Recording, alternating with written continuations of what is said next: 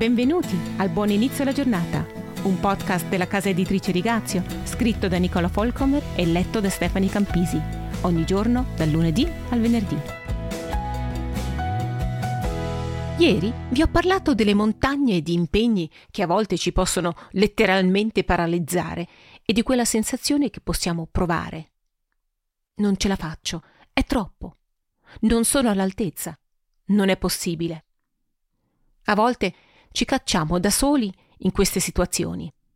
Pessima pianificazione, stacanovismo, altre volte invece ci sono crisi e preoccupazioni inaspettate che irrompono nella nostra vita di tutti i giorni, che non possono essere evitati e ne siamo completamente presi.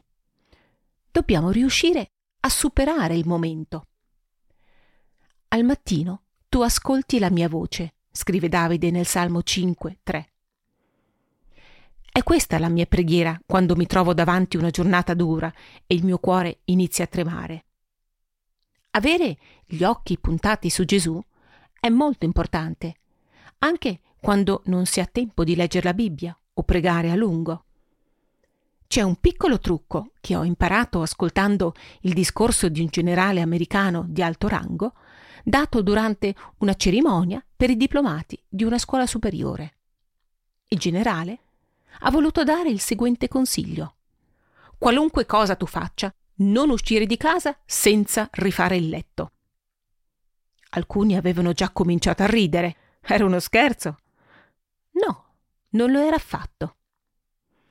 Se hai sbattuto il cuscino, hai tirato su le lenzuola e rifatto bene il letto, questo ti aiuterà a ricordare che questa giornata finirà, che in qualche modo riuscirai a fare tutto ciò che ti aspetta e alla fine ci sarà un letto comodo e ordinato ad accoglierti.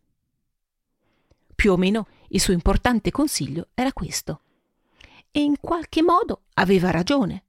Se con l'aiuto di Dio sento di aver iniziato bene la mia giornata, allora riesco ad affrontare un po' alla volta la montagna che mi aspetta e spesso sono sorpresa perché le cose vanno meglio di quanto pensassi.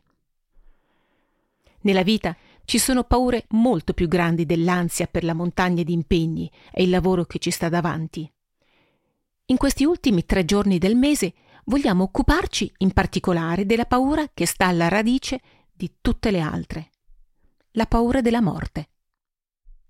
Ci sarà qualche aiuto, un modo per gestire l'anima e lo spirito che possa alleviare in qualche modo questo terrore? Lo vedremo insieme domani.